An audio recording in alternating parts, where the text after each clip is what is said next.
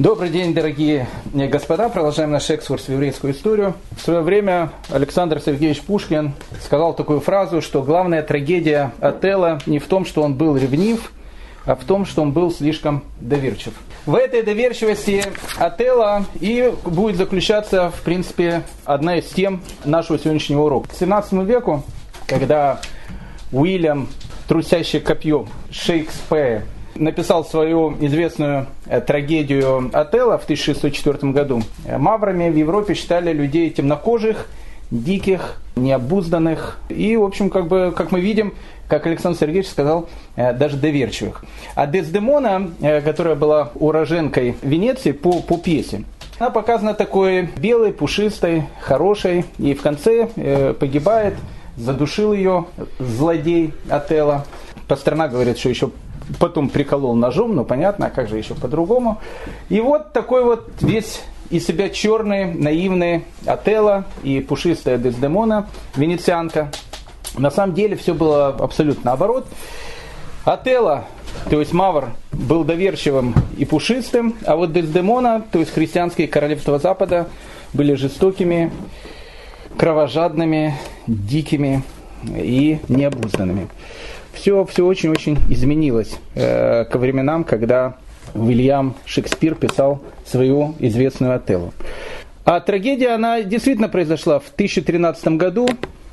Кордовский халифат, который был, наверное, единственным местом во всем мире, если не считать Константинополь, который был тоже очень большой и развитый город, но в принципе одно из единственных мест в мире, в котором э, в те времена, в начале XI века, царило просвещение – царил э, дух свободы, дух полета мысли. Город, в котором, в принципе, начинался золотой век испанского еврейства. Для того, чтобы просто было понятно, э, в 1013 году Кордову захватил э, берберский военачальник Сулейман, и евреи потом с Кордовы убегают. В принципе, это будет в принципе, сегодня тема как бы нашего урока. Но чтобы было немножко понятно, что такое Кордова, и что такое, почему я вдруг Отелло привел. Отелло, он мавр. Кто такие мавры? Вообще ученые не любят термин мавры, потому что непонятно, какие народы ими называются. Есть, э, допустим, государство называется на Мавритания. Но вообще термином мавр принято называть э, арабов и берберов, в основном берберов, кстати, э, выходцев из Северной Африки, которые жили в Испании и которые создали ту самую культуру в которой и будет происходить так называемый золотой век еврейского средневековья э, в Испании. Поэтому Мавр а, – это араб или бербер, который живет на территории современной Испании. И, в принципе, о Маврах э, мы и продолжаем наш разговор. Для того, чтобы понять, что Отелло был белый пушистый, а Дездемона была дикая необузданная, факты – к началу XI века, в те времена, когда жители Лондона, они, в принципе, живут в деревянных лачугах, в Кордове практически все население живет в каменных домах. Для того, чтобы просто представить, к началу XI века в Кордове живет 500 тысяч человек.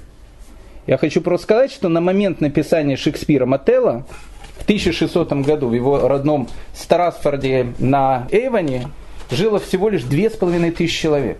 В Оксфорде и в, в Кембридже на тот момент жило 5000 человек, а к моменту рождения известного Д'Артаньяна, Атоса, Арамиса и Портоса в Париже и в Лондоне жило приблизительно по 200 тысяч человек. Это считались одни из самых больших городов. Оксфорд и Кембридж спустя 600 лет имеют население 5 тысяч человек, Кордова к началу XI века имеет население 500 тысяч человек. В те времена, когда в дикой Европе она представляла собой одно большое зловоние и нечистоты. Вы можете представить немощенные улицы Лондона даже спустя 6 веков в том же самом там а, времена э, королевы Елизаветы, это 16 век. Практически э, мощенных улиц очень-очень мало, ну, может быть, в Лондоне было чуть больше, в Стратфорде, на Эйвоне, э, в родном городе Шекспир вообще не было мощенных улиц. Так вот, представьте себе такую ситуацию, наступает осень, мощенных улиц нет, идут дожди, нечистоты выбрасывают на улицу, вот эта вот жижа, эта грязь, она превращается в одно большое болото, и люди осенью и весной ходят по этому страшному зловонному болоту. Единственное, что зимой болото оно примерзает, э, получается такая э, пленочка э, ледяная, но потом весной оно все отмерзает. Летом оно засыхает, превращается, превращается в пыль, и эта пыль, она царит над всем городом. Так вот, в Кордове в начале XI века во многих домах были водопроводы, еще больше. В Кордове в, к началу XI века на улицах города было освещение. Освещение в европейских городах возникнет спустя 600-700 лет после, после этих событий. Испания была единственной страной Европы, которая привезла и начала выращивать такие фрукты, которые сейчас кажутся нам ну, как бы совершенно обыденными, но в те времена они были только в Испании. Э, в Испании выращивали апельсины, лимоны, авокадо, гранаты. Еще больше. Пальма. Пальма была завезена в Испанию тоже арабами. До арабов в Испании пальм не было. И еще одна вещь, которая появляется в Кордове к началу XI века, в Кордовском халифате. С 7 века приблизительно начинается э, триумфальное шествие бумаги по Европе. Ну, точнее, не, не совсем так. С 7 века начинается триумфальное шествие бумаги из Африки в Евразию. В начале 8 века так получилось, что некоторые э, пленные китайцы, они попали в город-герой Самарканд. В городе-герой Самарканд они научили местных товарищей, как изготовлять бумагу. До этого никто бумагу не изготовлял. До этого изготовляли э, пергамент. Пергамент это кожа, на которой сейчас, наверное, единственное, что пишут, э, это пишут Тору, а бумага это был пищематериал, э, более дешевый материал.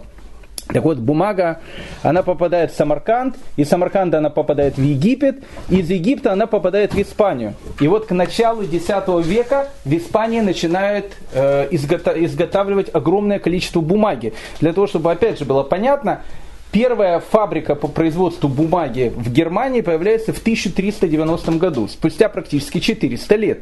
Первая фабрика по производству бумаги в России возникает спустя 500 лет. Поэтому не случайно в Кордовском халифате, который, в котором находилось около 70 библиотек и около 300 общественных бань. В те времена в Европе люди не мылись вообще. Считалось о том, что человек, который э, в католической, в случае идеологии, человек, который принимает крещение, э, каждый раз, когда он умывается, он эту воду крещения смывает с себя. Поэтому были люди, которые, в принципе, не мылись никогда. Мы будем говорить о э, королеве Изабелле, которая будет участвовать в, в изгнании евреев из Испании, но это спустя будет почти 500 лет, 1492 год. Так она хвасталась о том, что она первый раз и последний раз искупалась перед свадьбой. До, до, до этого она вообще не купалась. Ни до, ни после. В, в Кордове к этому моменту существует 300 общественных бань, 70 библиотек. Для того, опять же, чтобы было понятно, плюс-минус в эти самые времена Анна Ярославовна, дочка Ярослава Мудрого, она была э, действительно мудрой женщиной, когда она приезжает в, в Париж, она была одна из единственных людей, которые там вообще были грамотными. Король был безграмотным. Его окружали люди тоже, которые практически все были безграмотные. К началу XI века в библиотеке, э, Королевской библиотеке Франции, которая считалась крупнейшей библиотекой Европы, находилось 900 книг. Посмотрите, 900 книг.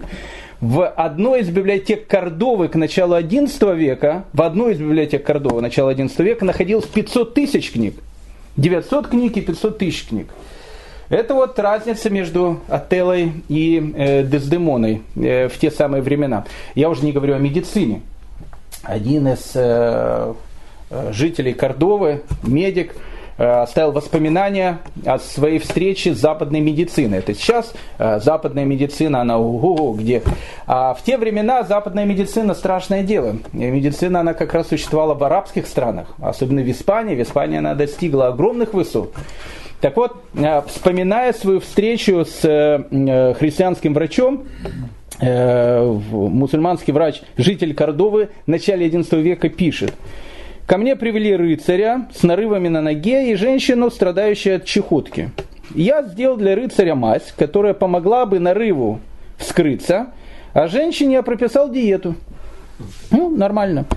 Но христианский врач не согласился со мной. Был такой консилиум. Он позвал сильного рыцаря с острым боевым топором и велел ударить им по ноге больного рыцаря. Удар был настолько сильным, что брызнул костный мозг, и раненый скончался на месте.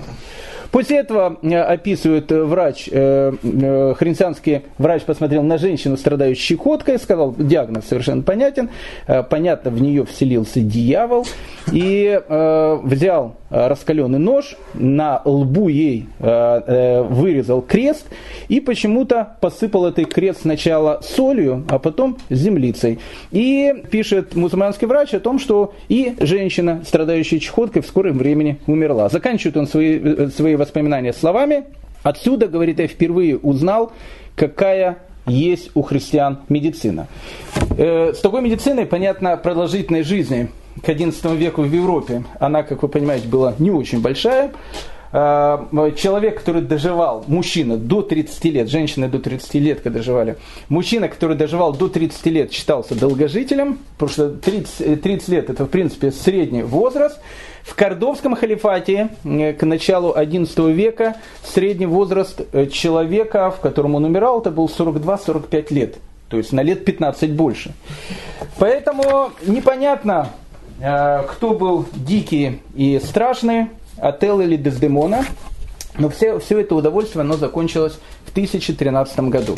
А удовольствие, оно закончилось именно из-за того, что Мавр, он же Отелло, был не то что ревнивый, как говорит Александр э, Сергеевич, он был очень доверчивый. Так получилось, что Кордова, которая процветала, Кордовский халифат, который процветал, э, мы говорили и о царях, которые, о, о, о халифах, которые были, и Хаздай ибн Шапрут, который был в Кордовском халифате, и э, рассвет еврейской мудрости, который был Э, вот во всем этом богатстве, большом богатстве, была одна большая проблема.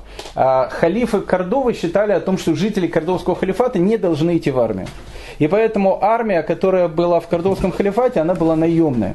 А где брали наемников? Наемников брали вот в той же самой Северной Африке, среди берберов. И в основном все кордовское войско это было берберское войско. И в тот момент, когда в кордовском халифате начинаются некие трения, трения в борьбе за власть и так дальше, в 1013 году в очередной раз, э, раз берберы переплывают Гибралтарский пролив, э, захватывают Кордову, Кордова была практически разрушена, и с этого момента заканчивается история э, Кордовского халифата, и весь этот большой Кордовский халифат распадается на различные города-государства. В этих городах-государствах живут в одних берберы, в других арабы. Арабы и берберы очень не любят друг друга. Арабы считают берберов дикими, а берберы считают арабов э, захватчиками, потому что берберы считают, что они захватили Испанию, и они таки правы.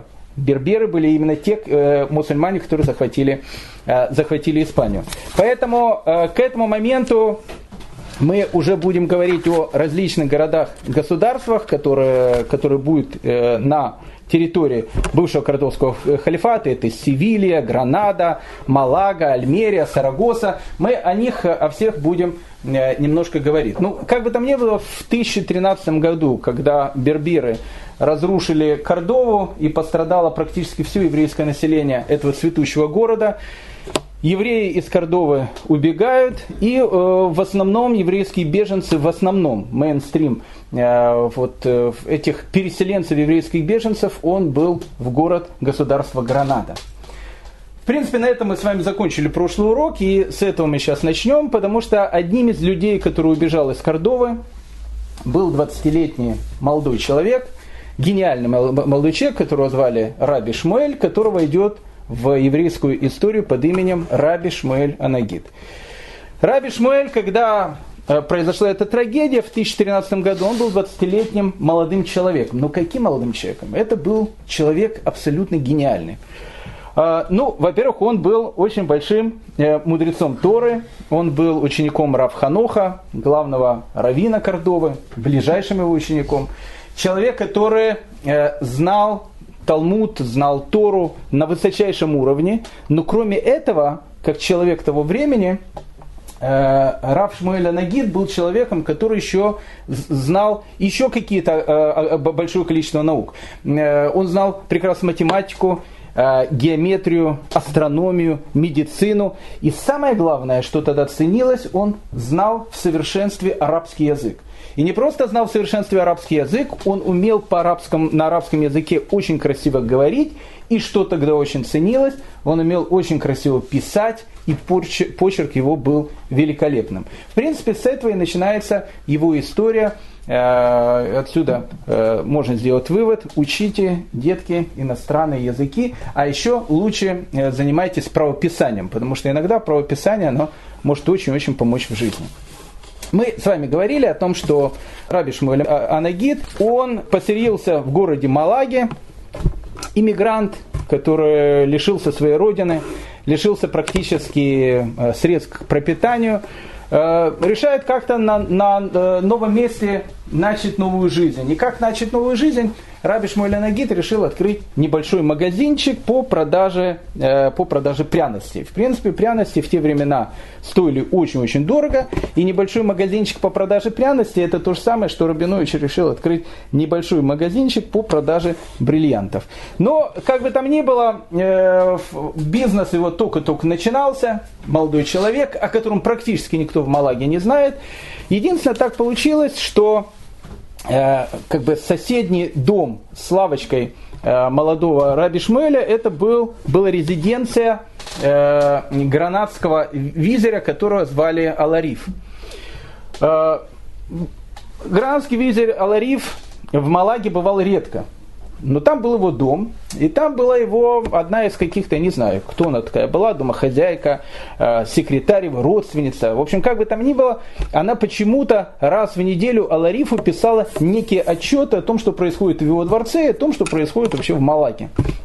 Э, она была женщиной грамотной, э, но вот однажды, э, посетив лавочку пряностей Раби Шмуэля, она увидела, что Раби Шмуэль что-то пишет.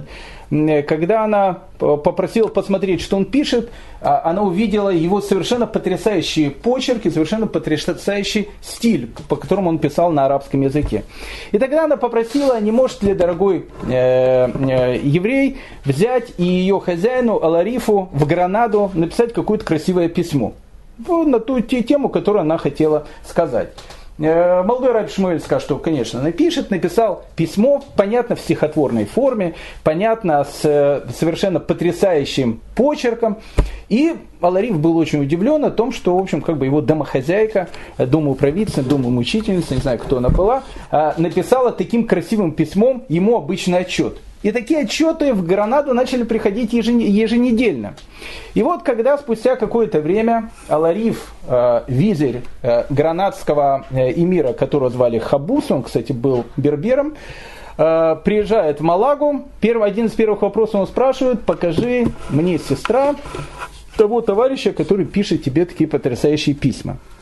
Она говорит, это еврей, который вот в соседней лавочке э, продает бублики и разные, разные там э, пряные средства. И когда Лариф пришел в, в лавочку и увидел молодого 20-летнего э, Раби Шмуэля, он сказал, смотри, парень, твое место не в лавочке в Малаге, твое место находиться в, во дворце Эмира в Гранаде. Поэтому собирай свои манатки, шмотки, ты едешь со мной в Гранаду, будешь моим личным секретарем.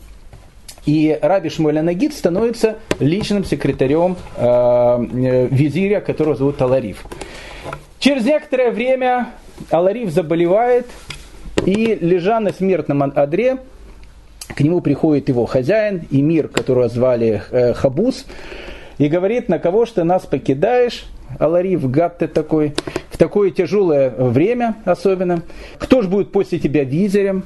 И он говорит, смотри, э, смотрите, Ваше Величество, я умираю, но у меня есть претендент, который я считаю будет самым лучшим визирем и самым э, э, твоим большим помощником. Кто это? Это мой секретарь, еврей, которого зовут Шмуэль. Надо отдать должное э, Эмиру Хабусу, который не побоялся взять и назначить э, визирем, а визир, в принципе, это второй человек в государстве. А если мы говорим о Гранаде, в принципе, по влиянию это, по большому счету, первый человек в государстве. Это некий такой премьер-министр.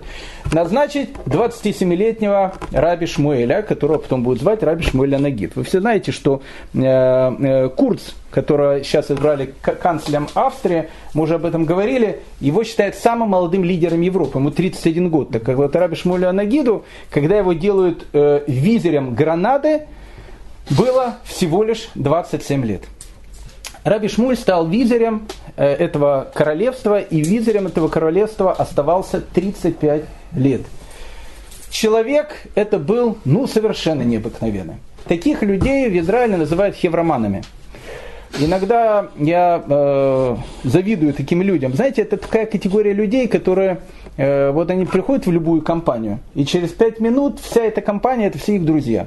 Э, человек, которого любят все, человек, который помогает всем, человек, который из врагов тут же делает своих друзей. Э, так получилось, что когда э, э, Хабус он умирает, э, Эмир Гранады, а, начинается борьба между двумя его сыновьями. Кто будет следующим, э, следующим эмиром? Был такой один из его э, сыновей, младший, которого звали Балагин. Э, считали, что он должен быть, был быть эмиром. Но у Хабуса был старший сын, которого звали Бадис. Человек, ну, совершенно то, что называется бестормозной. Э, он был действительно бестормозной человек, он очень вспыльчивый, ну такой бербер. Гранада это берберское такое королевство. Бестормозной такой товарищ, э, э, как говорят у нас на незалежный, парень был такой моторный, и хлопец такой казак был настоящий.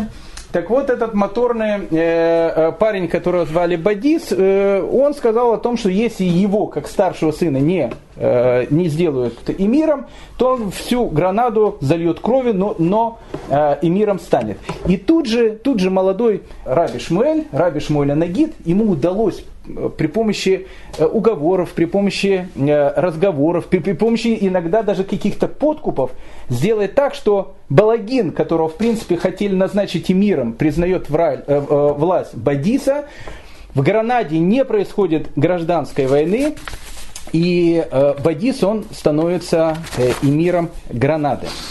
Надо сказать, что Бадис запомнил это на всю свою э, последующую жизнь, и на протяжении всей жизни он был очень-очень благодарен э, Шмуэлю, Раби Шмуэля Нагиду, который, в принципе, подарил ему царство.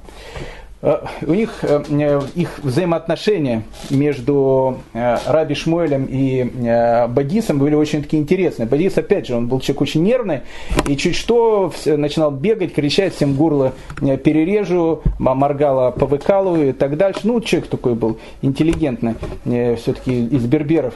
Так э, и, и, и тут рядом был Раби Шмуэль, который, которого успокаивал, который говорил, не надо, все будет хорошо.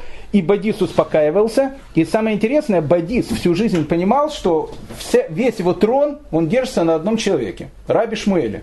Потому что двор Бадиса, Гранадский двор, в то время он представлял такое синое гнездо в котором была постоянная борьба между двумя кланами. С одной стороны были берберы, которые говорили, что ты арабская морда, что ты тут делаешь. С другой стороны были арабы, которые говорили, ты дикий грязный бербер, что ты тут делаешь. И все боролись за власть. Берберов считали захватчиками, берберы арабов считали, что они тоже захватчики. И в Гранаде вся вот эта вот картина, э, она особенно варилась при дворе э, вот этого эмира, которого звали Бадис, и только Раби Шмуэль Нагид делал так, что в государстве был мир. Э, Раби Шмуэль Нагиду удалось прекратить в, в Гранаде э, различные стычки, и в Гранаде воцарился мир. И не, не только воцарился мир, Гранада при Раби Шмуэля Нагиде становится одной из самых э, развитых экономически и одной из самых просвещенных городов государств э, того времени. Надо э, отдать должное, что спустя некоторое время арабский историк, которого зовут э, Абу Марвик ибн Хаян, э, человек, который относился к Раби Шмуля Нагиду с нескрываемой антипатией. К нему многие относились с нескрываемой антипатией, потому что в те времена то, что происходило, это было нонсенс. Получилось так, что визирь, в принципе, второй, а иногда даже первый человек государства, а он не только был визирем, он был и военачальником, и министром иностранных дел, и министром финансов, он был практически всем. Так вот, э, первый ну, в скобочках, второй человек в государстве был еврей. И многих людей это бесило. Но вот даже э, его современник, даже арабские э, истории, которого зовут Ибн Хаян, э, восхищается этим человеком. В своей летописи он пишет так. «Этот проклятый, хотя Бог не открыл ему истинной веры, был замечательным по своим познаниям и по всей, по всей своей терпимости, и вообще он был само совершенство». С, обширным, э, с, с обширностью ума и, и любезностью обхождения он соединял твердость характера. Он владел искусством обезоружить своих врагов и превращать их тут же в друзей. Как он знал в совершенстве языки и литературу обоих народов, как превосходно писал он по-арабски – Сверх того, он отличался в знании математических наук, превосходил своих современников в астрономии, знал в совершенстве геометрику, э, геометрию и логику, а в полемике не имел себе равных. Говорил он мало, но чрезвычайно метко, и мысли его отвечались глубиной. Какой это был великий человек. Заканчивает Ибн э, Хаян, а другой Э, арабский поэт, э, современник э, Раби Шмуля Ибн Агида, сказал еще такую фразу, за которую сразу можно было дать, конечно, по голове. Он сказал, что вместо того, чтобы ехать в Мекку и целовать священный арабский камень Кааба, надо прийти в Гранаду и поцеловать руку визиря Шмуэля, потому что это человек, который этого достоин. Это был необычный человек, который на протяжении 35 лет Э, в принципе правит гранатой. Э, многие, как мы говорили с вами, возмущались тем, что еврей э, является визирем в мусульманском королевстве. В частности, возмущался такой человек, которого звали Ибн Аббас. Ибн Аббас был э, визирем дружественного, кстати, Гранаде государства, которое называлось Альмерия, Ибн Аббас. Если Ибн заменить на э, э, арамейское бар, Э, получится, что Ибн Аббас это Барабас. Ну, в общем, Карабас, Барабас.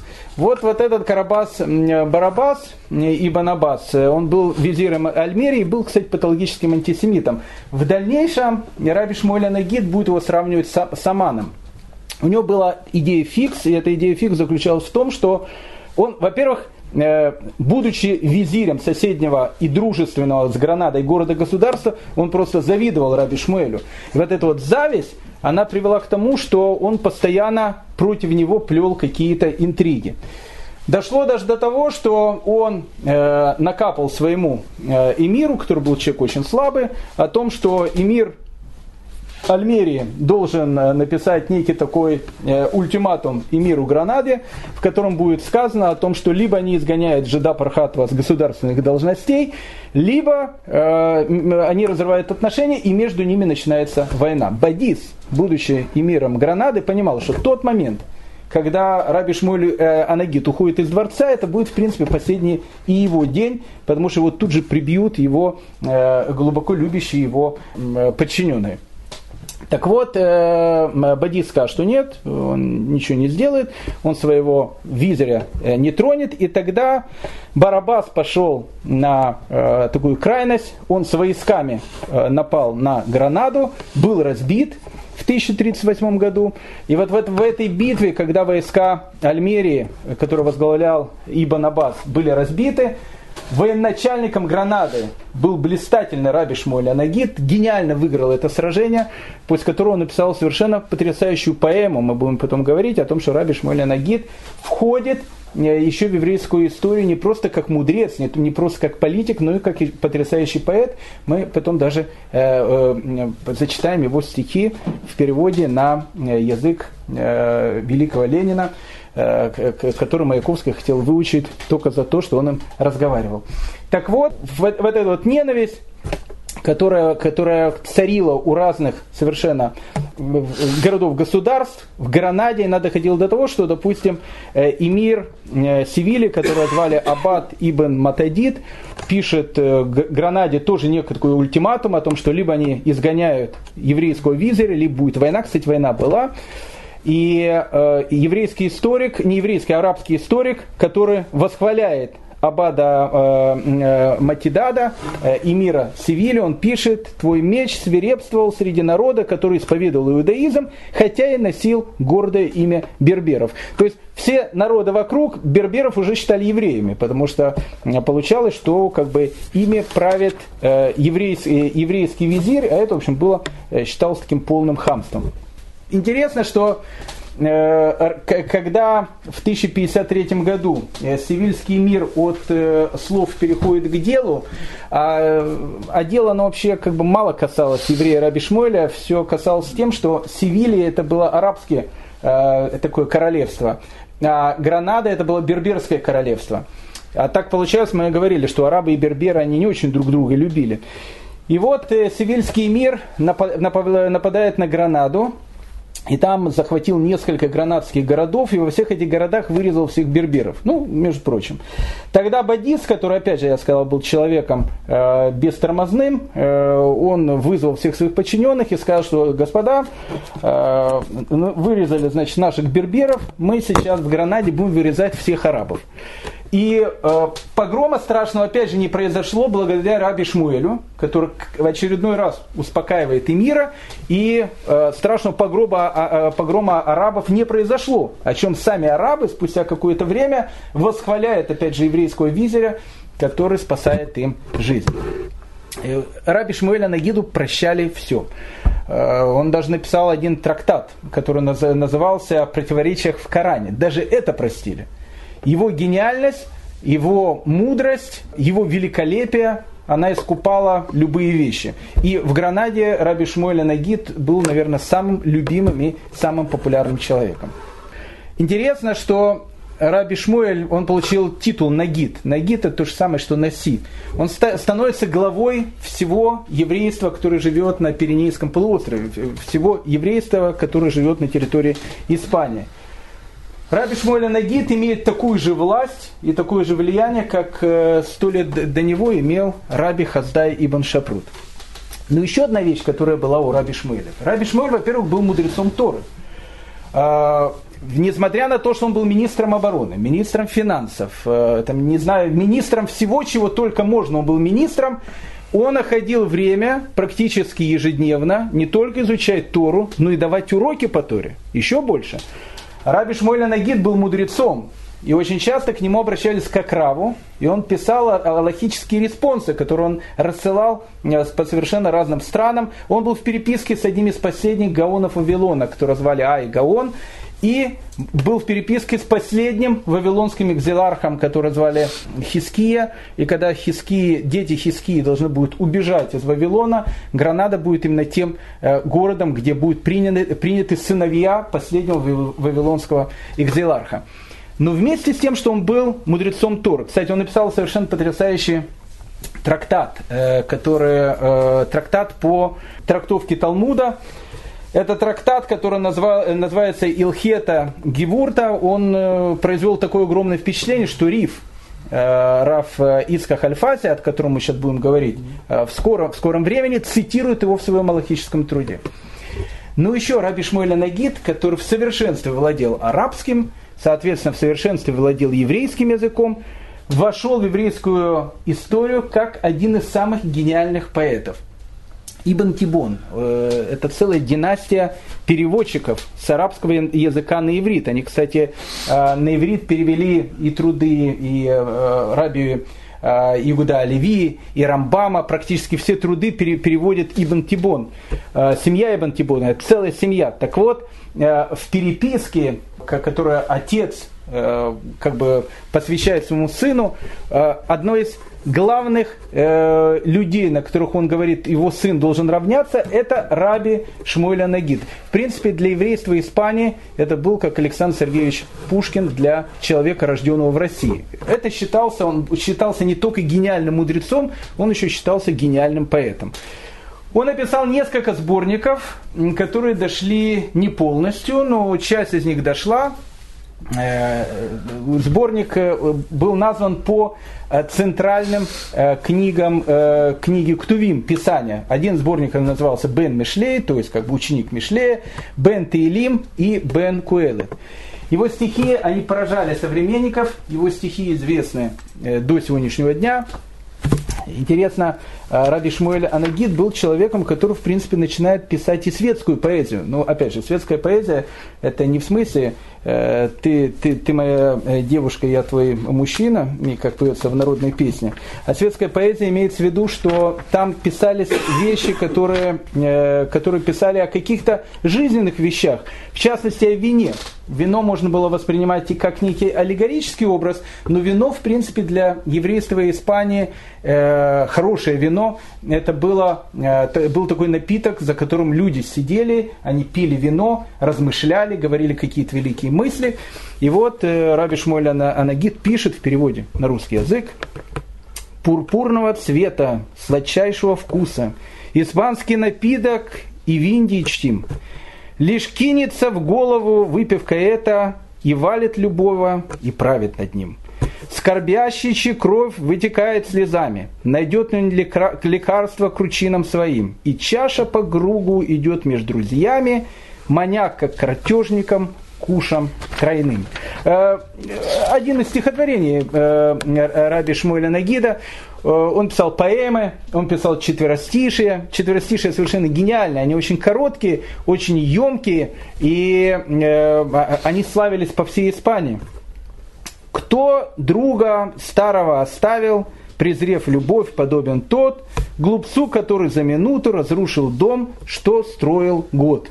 А иногда э, Раби Шмоля Нагид, э, подобно Александру Сергеевичу Пушкину, пишет и политическую сатиру, понимая о том, что и мир, и миры, которые э, правили государствами, люди иногда бывают не очень далекими, и пишет стихотворение, за которым могли тогда и голову оторвать, но которое опять же входит в еврейскую поэзию. Нрав короля изменчив, как у пьяниц, то он разгневан, то шутить готов. Хоть мудрых он порою возвышает, но чаще возвышает он шутов. Это раби, э, раби Шмуэль Анагид.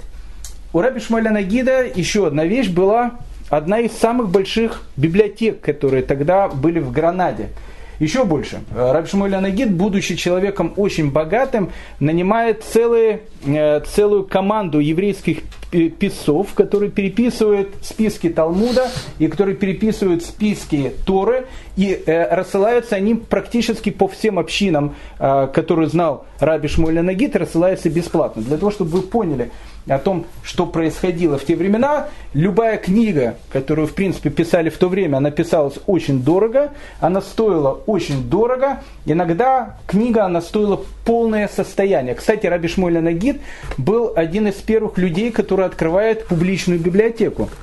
У него не только была огромнейшая библиотека, в которой хранились очень дорогие книги, но он разрешает всем евреям, которые живут в Гранаде, приходить к нему и пользоваться этими книгами, что не было, в принципе, никогда до этого.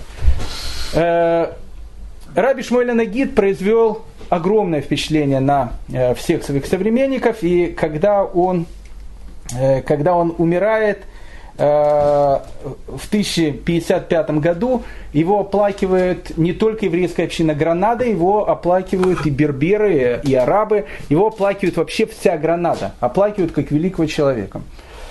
Э, после смерти Раб Шмуэля Нагида, э, так было принято, в принципе, в те времена, визирям, умирая, эмир спрашивает, кого Раби Шмуэль может назначить вместо себя визирем, и он говорит, я считаю, что визирем может стать мой сын, которого зовут Ясеф. И Ясеф, он становится визирем после э, своего отца, Раби Шмуэль, Шмуэля Нагида, и теперь э, следующий глава государства, его уже зовут Раби Ясеф Анагид. Раби Ясеф Анагид был человеком совершенно гениальным. А, опять же, арабский э, летописец пишет, никто не уходил от него разочарованным. Это тот, э, те, та черта характера, которую он унаследовал у своего отца. Но, э, в принципе, чем становится меньше власти у эмира Кардо, эмира э, Гранады, тем больше становится шатким положение еврейского визиря. Если при Раби Шмуэля Нагиде его власть была настолько сильная, что хотя против него поднимали различные бунты, хотя против него плели различные интриги, ничего не могло э, повредить карьере Раби Шмуэля Нагида, его молодой сын Раби Йосиф э, Анагид, он, в принципе, заканчивает очень и очень трагично. Э, власть уже становится не такой сильной, э, он э, относительно молодой человек, и вот э, против него начинаются различные народные выступления, э, даже не народные выступления, выступления одной из партий. Допустим, был один такой э, факих, ну, такой мусульманский, мусульманский проповедник, которого звали Абу Исхак из Илварии, который ни много ни мало решил написать целое послание, целое послание эмиру Гранады, в котором он говорит о том, что то, что он делает, это полное хамство. В принципе, э, послание, э, оно вошло, кстати, в, в арабскую литературу. Послание типичное, э, типичный такой шаблон, по которому будет писаться на протяжении веков все антисемитские памфлеты жиды Россию продали, э, э, живут там, построили дачи, живут там как боги, как говорил э, Высоцкий. Вообще все, все, все безобразие, которое происходит, происходит именно от этих пархатых. А, Абу Искак из Эльварии был фанатиком, был религиозным фанатиком, и э, памфлет который, который он распространяет, его читают, кстати, многие жители. И э, этот памфлет стал, кстати, одним из ну, последних таких капель, которая э, очень трагически сыграла э, в судьбе раби Йосифа Анагида. Итак, Абу Исхак из Алварии пишет следующую вещь. Послушайте это послание, гениальное послание. В арабском мире писалось редко, у монахов чаще, в средневековых, у арабов редко, но, в общем, все выдержано в стиле. «Иди, мой вестник, и передай всем санхижатам, великанам нашего времени, львам пустыни, эти слова человека, который любит их и не, исп... и не исполнил бы своего религиозного долга, если бы не дал им этот спасительный совет. Ваш властелин, имеется в виду э, Бадис, совершил ошибку на радость злонамеренным людям, имея возможность избрать Катиба, среди верующих Катиба это визирь, он взял его среди неверных. Благодаря этому Катибу евреи из презренных людей превратились в, в, в, в важных господ. И ныне их гордость и заносчивость не имеет границ. О, человек великой э, проницательности, неужели ты не видишь зла, причиняемого этими дьяволами, рога которых виднеются из-под их головных уборов. Ну, кстати, это потом будет уже. В средние века, э, особенно у христиан, будет очень часто. Э, почему евреи постоянно покрывают голову, чтобы скрыть под ними рога. Ну, это будет понятно, но как бы тут он уже, мы видим, даже и в мусульмане заметили маленькие рожки. Как можешь ты питать расположение к этим ублюдкам? Как мог ты слепо довериться преступнику и сделать его своим близким другом? Обратив свой взор на другие страны, и ты увидишь, что везде, что везде обращается к евреям, с евреями как с собаками, как с обезьянами, и держит их вдали от общества. Приехал я в Гранаду, я увидел, что евреи там господствуют. Они поделили между собой столицу и провинции, везде управляет, э, э, везде управляет кто-либо из их проклятого племени, они взимают налоги, сладко едят, великолепно одеваются, между тем, как ваша одежда у мусульмане старая и поношена – Верующие плохо обедают на одну дирхему, евреи же устраивают роскошные трапезы во дворцах. Начальник этих обезьян, имеется в виду Йосеф, Йосеф, Йосеф Анагид, обставил свое жилище богатыми мраморными украшениями, построил там фонтаны с чистой водой, и пока мы ожидаем у его дверей, он смеется над нами и над нашей религией – Боже, какое несчастье! Поспешите же зарезать его, принесите его в жертву этого жирного барана, не щадите его родных и близких. Они тоже накопили огромные сокровища, берите их деньги. Вы имеете на это самое большое право. Ну, обычный призыв к погрому, который обычно у черни работает всегда очень хорошо. Не считайте бесчестным убивать их – бесчестно было бы позволяло и позволять им господствовать. Они нарушают договор с нами, и кто же осудит вас, если вы накажете их за их вероломство? Все эти памфлеты, которая, которая пишется, и э, ситуация, которая идет в Гранаде после смерти Раби Шмуэля Нагида, она, в общем, как домоклов меч висит над его э, сыном э, Ясефа Нагидом, молодым э, визирем Гранады. Спустя некоторое время произошел, э, в 1066 году произошел э, стычка, ссора между Гранадой и Альмерией. Но они происходили до этого. Альмерия, с одной стороны, была как бы союзником Гранады, потом, в общем, отношения испортились. И произошла довольно серьезная стычка. И вот во время этой стычки в 1066 году понятно начали говорить, кто вызвал войска врага в родную Гранаду, понятно, евреи, евреи их вызвали, евреям оплатили. И хотя э, эмир Гранады э, очень и очень ценит своего э, визиря Ясефа, э, Ясефа Нагида, но вот эти вот фанатики типа Абу Исхака из Альвиры, которым еще читали послание, и другие партии, которые хотят просто сбросить еврейское влияние при дворе, э, подогревает толпу, толпа Гранады решает устроить погром, происходит страшный погром, эта толпа идет к дворцу, в котором живут, живет э, э, раби Йосиф Анагид, врывается в этот дворец, раби Йосиф Анагид по, так пишет арабский летописец, выбегает, одевается в простую одежду, думает, что его не узнает, его узнали, растерзали по частям, э, потом распяли. Э, кстати, арабская казнь в Саудовской Аравии до сих пор распятие, один из видов казни.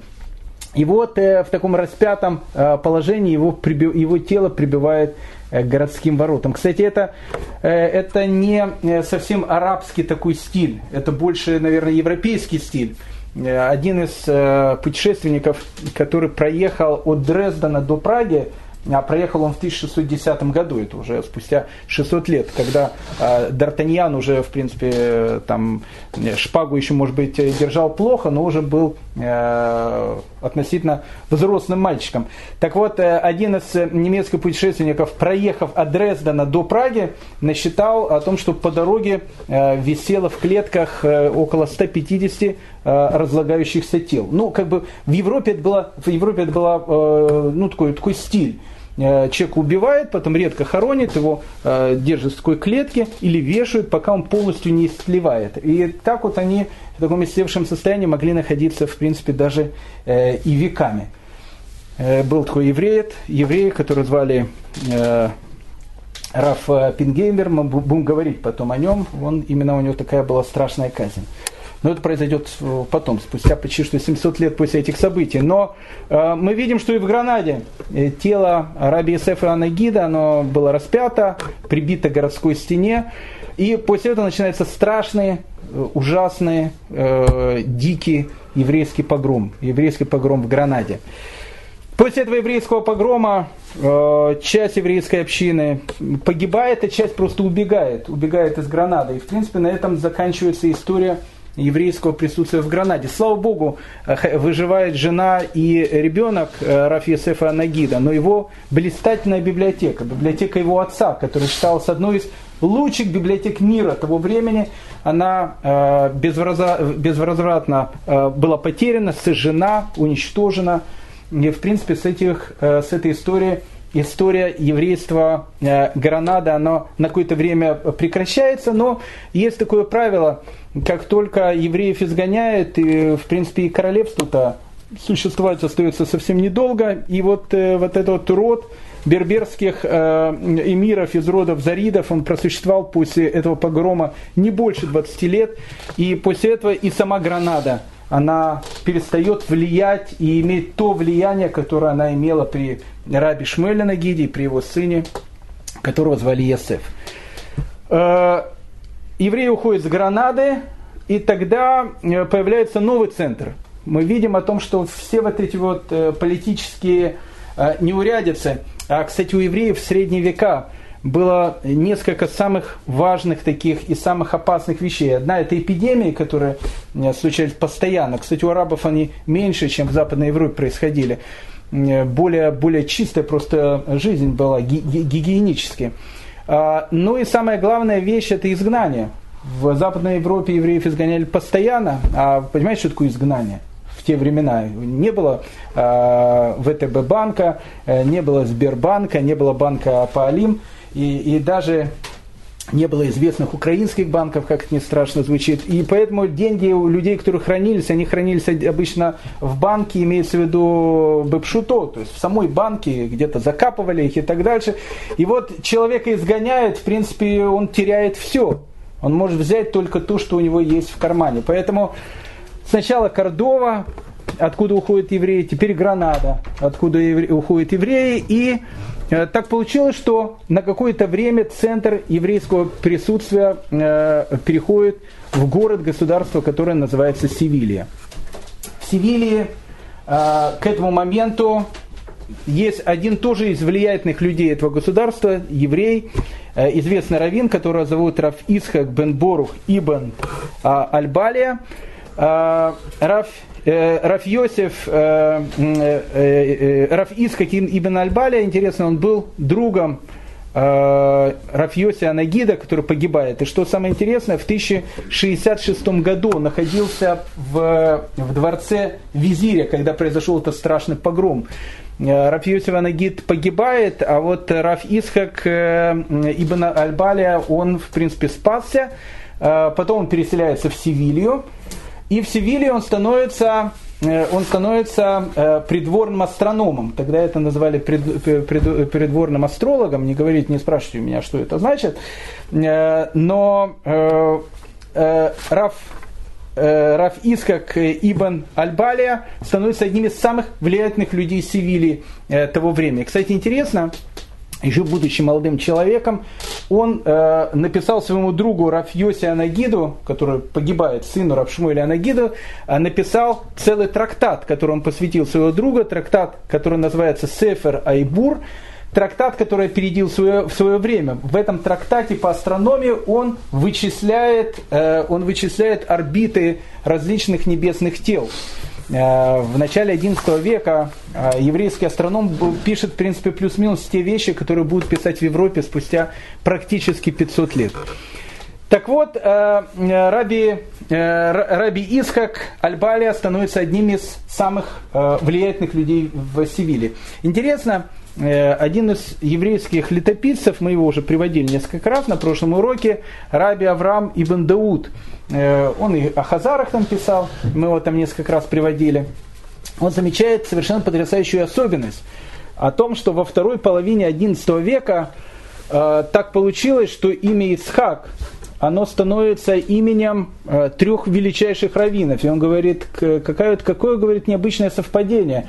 Три главы поколения того времени, каждого из них зовут Исхак. Раби Искак Альбалия, э, астроном, астролог э, Эмира Севили. Э, был еще один, э, еще один Раби Искак Ибн Гиат, и был третий Раби Исхак, который, в принципе, настолько сильно повлиял на всю дальнейшую э, еврейскую э, историю, что о нем, конечно, стоит сказать отдельно. Это Раби Исхак, которого звали Раф Исхак э, Аль-Фаси. Аль – это, ну, как бы это предлог. Фаси, так по-арабски звучит э, столица Марокко, которая называется Фес. Поэтому Раф Исхак Аль-Фаси, в принципе, э, переводится как Раф Исхак из города Феса, марокканского города Феса. Какое отношение Рафиска Кальфаси, который в еврейскую э, традицию входит под именем Риф, Риф сокращение, Р Раби, И Искак, Ф Фаси. Рафис как Фаси, Рафис как Феса или Рафис как Альфаси. Какое он имеет отношение к Испании, а имеет, оказывается, отношение самое, что ни на есть, прямое. Раф э, Ицкак Альфаси, третий из великих Рахицкаков, рождается в 1013 году, в том самом год, когда происходит падение э, Кордовского халифата. И вот в тот момент, когда евреи изгоняются из Кордовы в далеком Марокко, э, на родине этих самых мамров, мавров, на, на родине этих самых берберов, недалеко от города Феса, в городке, который называется Кала ибн Хамада, рождается мальчик, которому суждено было сыграть в еврейской истории одну из самых величайших, величайших ролей. Э, у него было два великих э, учителя, каждый из которых был учеником последних вавилонских гаонов. Один из них был Раф Хананя, второй был э, Раф Нисим. Э, он учился у них, и когда в 1050 году они умирают, Раф Альфаси Риф, он становится, в принципе, главным раввином Феса и одним из лидеров вообще поколения евреев того времени.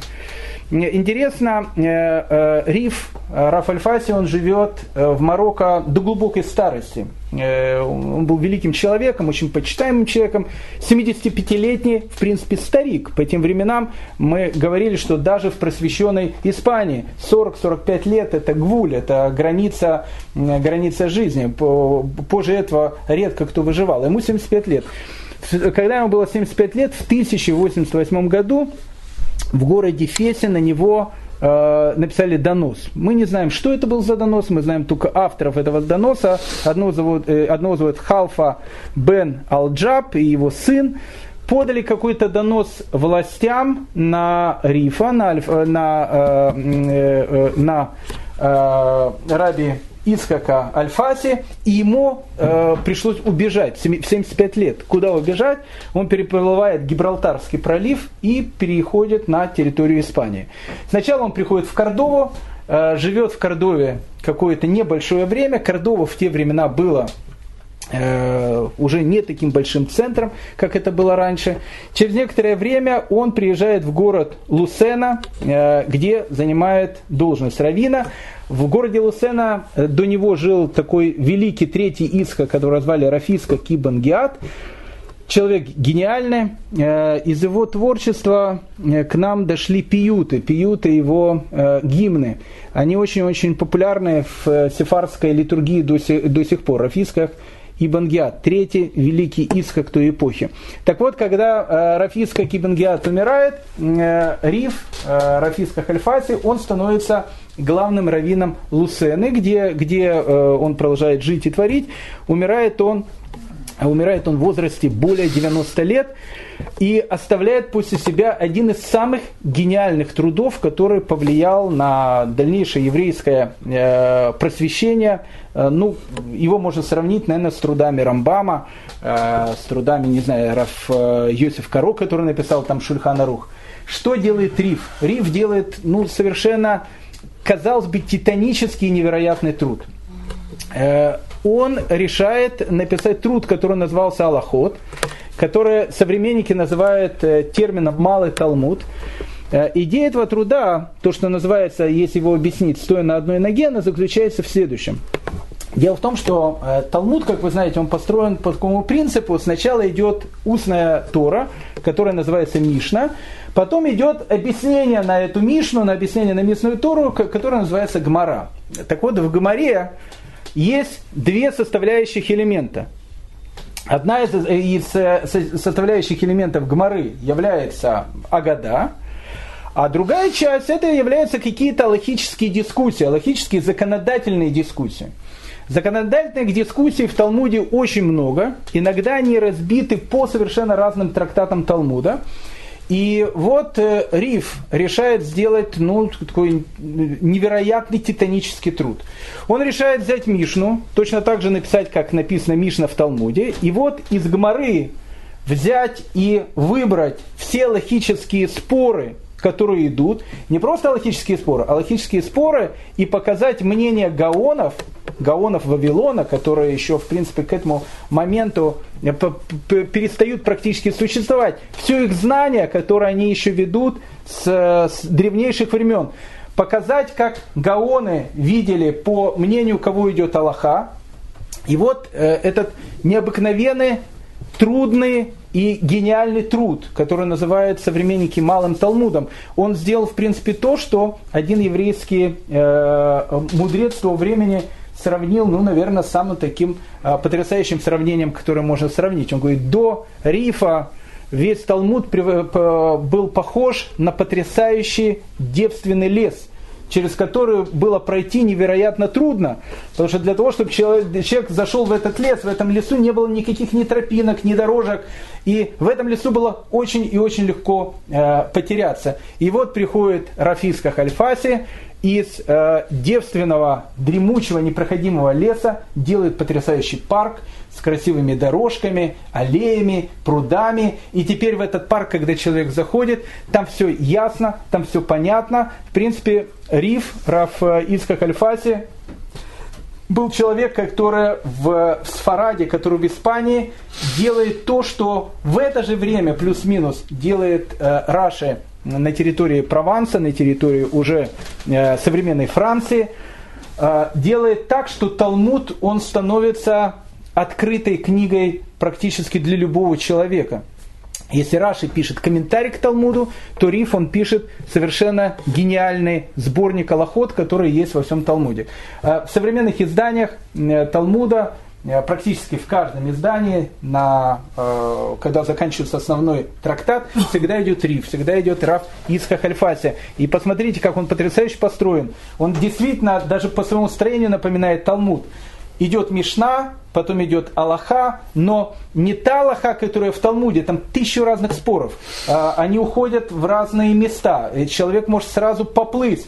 Она очень сконцентрирована, очень ясно написана, и человек, который изучает Рифа, для него Талмуд теперь действительно превращается из дремучего леса в потрясающий парк. Мы говорили о том, что были люди, в наше время не то, что нынешнее племя. Интересно, что Раф э, Ицкак Альфаси на протяжении э, как бы всей его жизни, точнее даже не всей его жизни, а жизни, когда он был в Испании, у него был оппонент. Это был э, Раф Ицкак Албалия, который был астрономом, ученым, он, кстати, считался главным раввином, в принципе, Испании, который был в Севиле.